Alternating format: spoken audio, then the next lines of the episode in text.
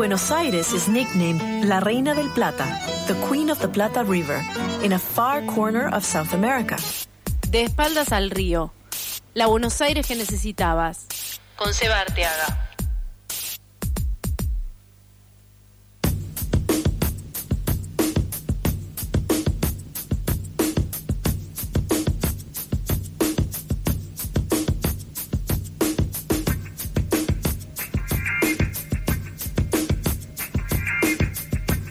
Once minutos pasaron de las 15 horas en todo el país, aunque no lo creas, es en todo el país. eh, y este es un país que tiene un Buenos Aires con una- un río.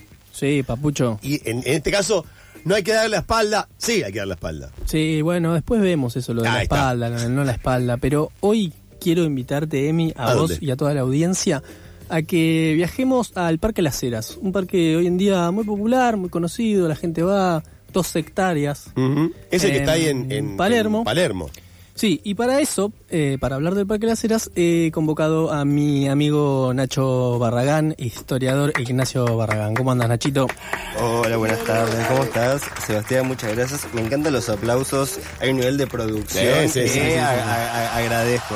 Sí. Hay, hay- hay- hay una tribuna, o sea, hay una cancha de No, no, no, no, me, me siento acá motivado. Eh, ¿Hay que darle la espalda no hay que darle la espalda? No hay que darle la espalda, pero se construyó dándole la Sí, espalda. le dimos la espalda. Pero bueno, acá venimos igual de hablar de Parque Las Heras, que mm, es muy interesante, ¿no? Porque el otro día estaba caminando justamente cuando vos me mandaste el mensaje, che, Nachito, mirá, necesito que vengas a hacer una columna, no me queda más gente para invitar, así que No sé. por, por favor, copate. Estaba Eh, ya hablé con ahí. Felipe Piña me dijo que no. Ah, claro. Está muy ocupado, me parece, últimamente. Bueno, Balmaceda también está Uh, con un montón de cosas. Y nada, que ello. Dale. Igual la tercera posición no es mala, ¿eh? No, no, no. Eh, eh, estaba pensando, primero que nada, eh, me acordé de un poema de Borges. ¿Viste que uno cuando está por el Parque de la Cera se acuerda de, De cosas. Borges, por ejemplo? Sí. Y Palermitano. la, la juzgaba eterna, como en uno de sus poemas que es eh, Primera Fundación de Buenos Aires, la jugaba eterna como, el, agua y, el aire. Sí. Porque el Parque La Cera para nosotros siempre estuvo ahí. siempre verdad. funcionó Tal de, cual. de- de esa manera. Eh, O sea, Eh, yo, no, yo soy nacido en el 92 y para mí es un parque. Exactamente, yo en el 91 y para mí también siempre estuvo ese parque como Yo en el que- 82 y siempre fue un parque Siempre fue también, un ¿eh? O sea, Y si hubiéramos nacido en el 73, Y- sería un parque. También, exactamente. Y probablemente si hubiésemos nacido en el 62, inclusive, También también, un parque. un parque. Pero ¿qué O- pasa? Para, porque acá, que- acá quiero que arranquemos con nuestros relatos del surgimiento, porque vamos a hablar de un surgimiento, porque hablamos del surgimiento de un parque, pero anteriormente, ¿qué había ahí? Había una penitenciaría. Sí, estaba la Penitenciaría Nacional de Buenos Aires. Era nacional porque a la vez tenía eh, presos de otros lados, pero la historia interesante que llama mucho la atención de esta penitenciaría es que tiene un lado, de alguna manera, eh, progresista y moderno, porque a la vez eh, fue una cárcel de vanguardia y también tiene su lado oscuro, por Mm. supuesto. Vamos a empezar por el, el- el lado, entre comillas, moderno. Sí. La Penitenciaría Nacional de Buenos Aires, que hoy en día ocupa justamente este espacio de Parque Las Heras, se empezó a construir a principios de 1870 y se terminó de construir a finales de esa misma década. En el 77 me parece que se inauguró y, que hubo como... La inauguración fue muy interesante. La cárcel del Cabildo estaba sobrepoblada y entonces ah, toda esta gente que estaba hacinada la, la trasladaron y fue como, ah, le dimos esta solución a estos presos que estaban debajo, porque además era una municipalidad, era muy interesante. ¿Y cómo era entonces, Nacho, el barrio de Palermo que hoy en día uno lo ve tan Bueno, justamente... acomodado? eh, una cárcel, eh, ¿cómo afecta ahí el espacio sociológico del entorno sociológico? Hay que pensar en Parque Las Heras en tres grandes secciones. La primera eh, comienza hacia finales de 1877 con la creación de la penitenciaría. Termina hacia 1961 con la demolición, o sea, casi 100 años del 61 al 83, no se sabía muy bien qué pasaba con, ahí, con, ese sector, era una especie de baldío, una especie de parque, y recién a partir del final de la dictadura del 76, es decir, en el 83, se la remodeló y se la reconoció como parque de la ciudad de Buenos Aires. Ahora, entre el 77 y el 61, Mm. Esa cárcel fue una cárcel modelo, no solamente de Argentina, sino también de Latinoamérica. Porque, créase o no, eh, Argentina fue uno de los países vanguardia en estudios de criminología. Entonces, a raíz de querer modernizar el castigo, que era también una raíz del positivismo, una raíz del iluminismo del siglo XVIII, se creó este- esta cárcel. Que esta cárcel tiene inspiración justamente a los modelos de vanguardia que existían a mediados del siglo XIX en Inglaterra. Es la típica institución moderna. Es la típica institución moderna en la que se basa Michel Foucault en vigilar y castigar, que todos conocemos, que el panóptico funciona de alguna manera. Hoy, hoy en día estaba pensando, ¿cómo, cómo explicar el Claro, claro, ¿cómo, cómo claro? Sí, sí. Eh, y, y- y se me ocurrió una imagen un poco poética que, no- que no tiene nada que ver con la realidad, pero imaginemos una flor, Hmm. una flor tiene sus pétalos y tiene un centro del que salen esos pétalos. Sí. En el centro de esa flor, imagínense una torre de vigilancia Que todo lo ve. Y esos pétalos como pabellones. Entonces, Perfecto. una vista de 360 grados que podía vigilar constantemente las 24 horas los distintos pabellones carcelarios. Hoy en día Foucault, después de la teoría del 70 estructuralista, compara eso con el poder. Hoy en día, eh, no importa por dónde se desplace uno como sociedad, Claro. el poder lo observa de todos Claro, lados. claro. De- desde la Con pantalla las del nuevas celular. tecnologías, digamos. Ya, ya- ya cada vez es aún mayor. O sea, La- Foucault ni se imaginaba. Claro, ese- ese- no El panóptico, eh, la, la cámara de vigilancia en todas las esquinas de, de la ciudad. Exactamente, exactamente. Igual tenemos una cámara de vigilancia en- Encima. en exactamente. Y nosotros mismos nos exponemos. Pero bueno. Eh, Pero bueno, lo que me decís es que esta cárcel, esta penitenciaría que estaba ahí, eh, ahora en, lo- en donde es el Parque de las Heras, cumplía con todos estos típicos. O sea, tenía un espacio central y pabellones laterales y uno podría decir un lugar desde el cual todo era visible. Sí, no simplemente la modernización era arquitectónica, sino también a nivel eh, institucional. Porque, por ejemplo, antes los presos eh, cumplían algo que se llama la rutina del silencio, que es estar en las Sí. celdas, salir en momentos y a la noche silencio absoluto. Lo que sucedió ahí y que tiene sus distintos matices es que de alguna manera eh, ya estaba la idea de volver a reinsertar al preso en la sociedad, entonces se le daba un oficio, había un trabajo, había cierta producción manual eh, por la cual eh, el preso podía distenderse, aprender un trabajo, que eh, por Claro, es, es cumplir una condena más no un castigo, digamos. Como sería la idea esa, sería venir acá para reinsertarte, para que aprendamos a cómo hacer para que vuelvas a insertarte en la sociedad y no un castigo para siempre, silencio Uy, con tal cosa. De hecho, la- la- los reclusos de la penitenciaría eh, imprimían el boletín oficial, entre otras cosas. Ah, mira. De modo que eh, juzgados por la ley, pero tenían que, eh, digamos, imprimir los últimos detalles de la ley de- del país. Sí. Y también tejían, entiendo que hacían algunos que otros trabajos.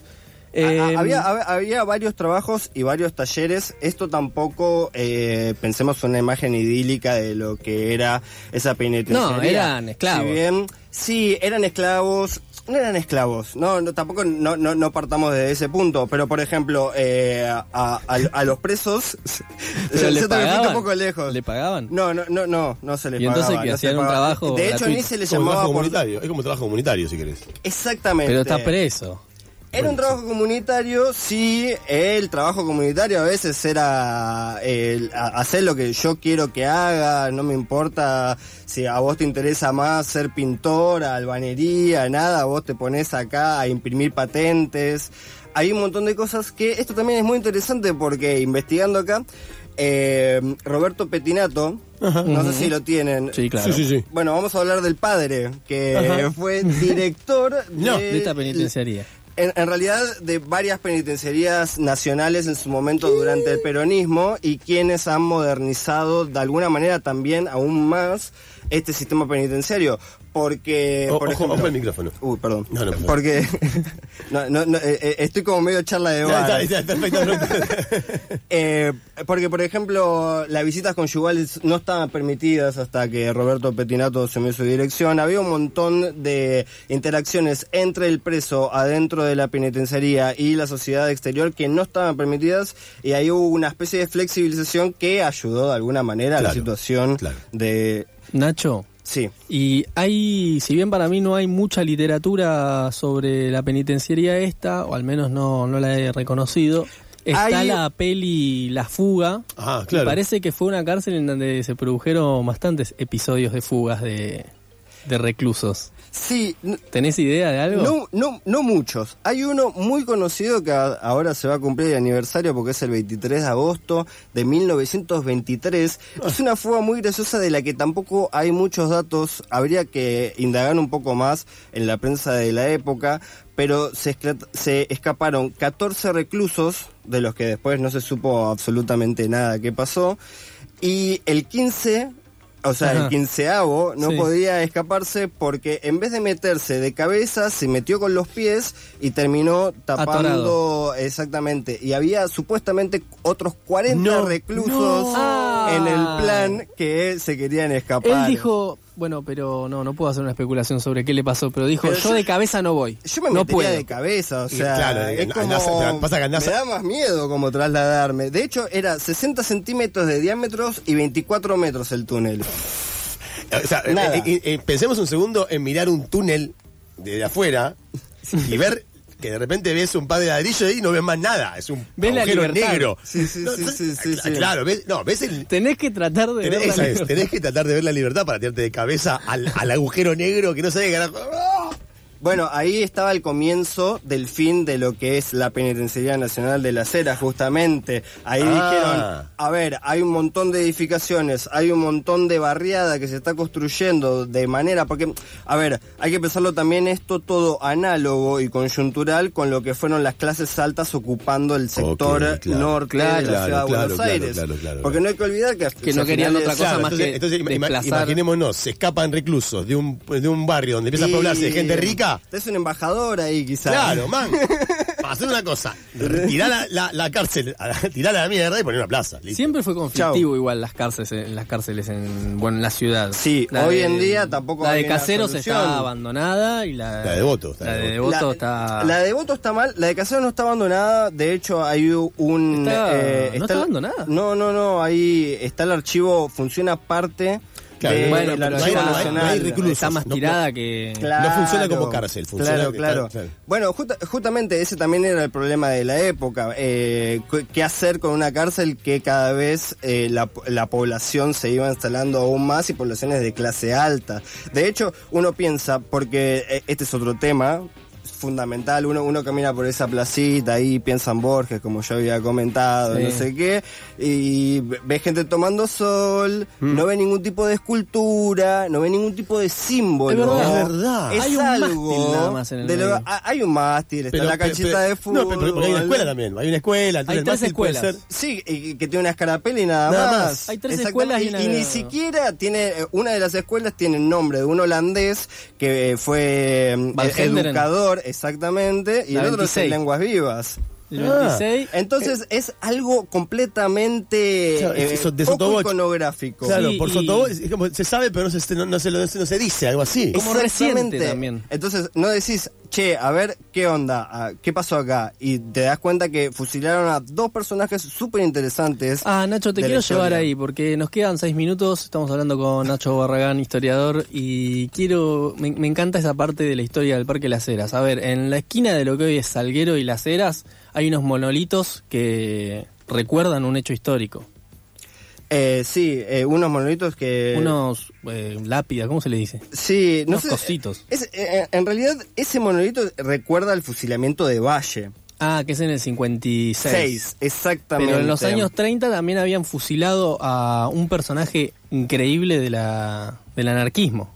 Increíble el anarquismo de la historia argentina también, Severino Di Giovanni, que en 1931 fue fusilado ahí y que, A ver, ¿por qué, ¿por qué sería importante Severino de Giovanni para la historia? Es también de alguna manera la inauguración de todo un ciclo de sangre que se dio en el siglo XX, que lamentablemente nos lleva a la dictadura del 76, del 76 y por suerte termina en el 83, que es fusilamiento tras fusilamiento tras fusilamiento. Porque eh, no pensemos en estas cárceles eh, como lugares en los que estaban preparados realmente para hacer fusilami- eh, fusilamientos, No. como el de Sereno de Giovanni y el de Valle. O sea, lo pensamos como que agarraron en un rincón y... La dictadura... tipo, tipo la masacre de Trelew.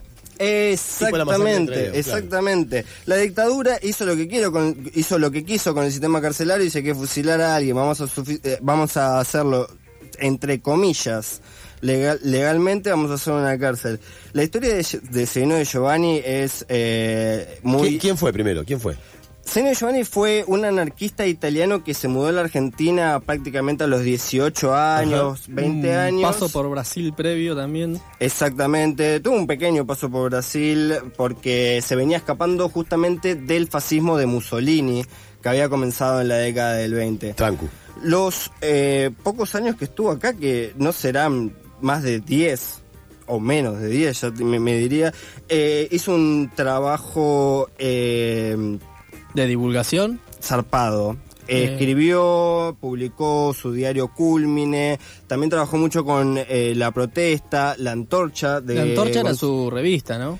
La Antorcha era el ente, era el periódico que lo bancaba. Su revista se llamaba Culmine, Culmine. Que él, él la publicaba y él escribía todas las notas. Eh, no duró Qué más genio. de dos años. Qué genio igual. Sí, sí, e- era un genio y él lo que hacía era todo por la causa, entonces por ejemplo participó en varios robos a bancos para poder publicar estos Para poder diarios financiar y bancar. A los eh, prisioneros anarquistas, porque también algo que tenía Sabino de Giovanni es que era uno de los que le llevaba la, la- la comida a la Penitenciaría Nacional de las Heras, a los presos políticos de la época.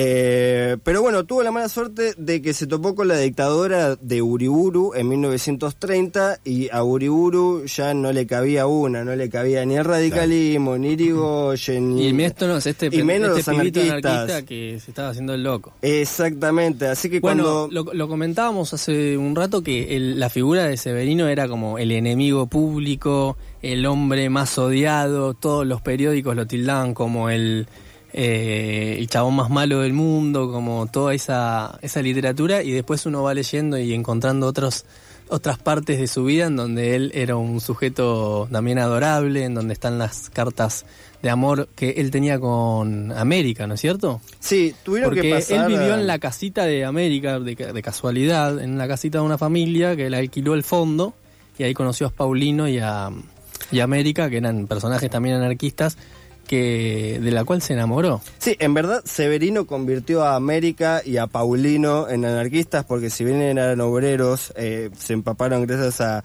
a Di Giovanni, pero sí, tuvieron que tra- trasladarse 50 años hasta que Osvaldo Bayer haya tomado esa historia y la haya reivindicado, porque en su momento, como vos bien decís, era el enemigo, el enemigo público número uno de la ciudad de Buenos Y Aires. Osvaldo Bayer fue el, como el biógrafo de...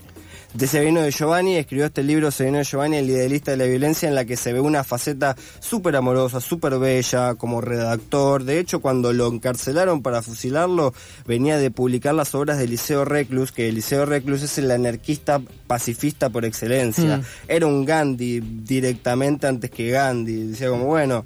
eh, si la gente no quiere cambiar, yo me voy a quedar de un lado y voy a hacer Es el como bien. que también construían un monstruo, ¿no? Como Sí, los sí. medios. Los medios de comunicación siempre construyeron un, muer- un monstruo eh, y sobre todo en el anarquismo en la década del 20, pero también eh, yo no culpo a los medios porque querían vender. Y claro. apareció Ay, una prensa mucho más divulgadora, como que de, de- de alguna manera el anarquismo di- diversificó la prensa, que es otro tema que se está investigando mucho últimamente, la construcción del anarquista a través de la prensa, el tirabombas, el sabio. Claro. eh, Y Nacho, ¿hay algún tipo de, digamos, se, se sabe cómo fue el, el momento o el, la forma en la cual lo atrapan a Severino? Es una excelente pregunta.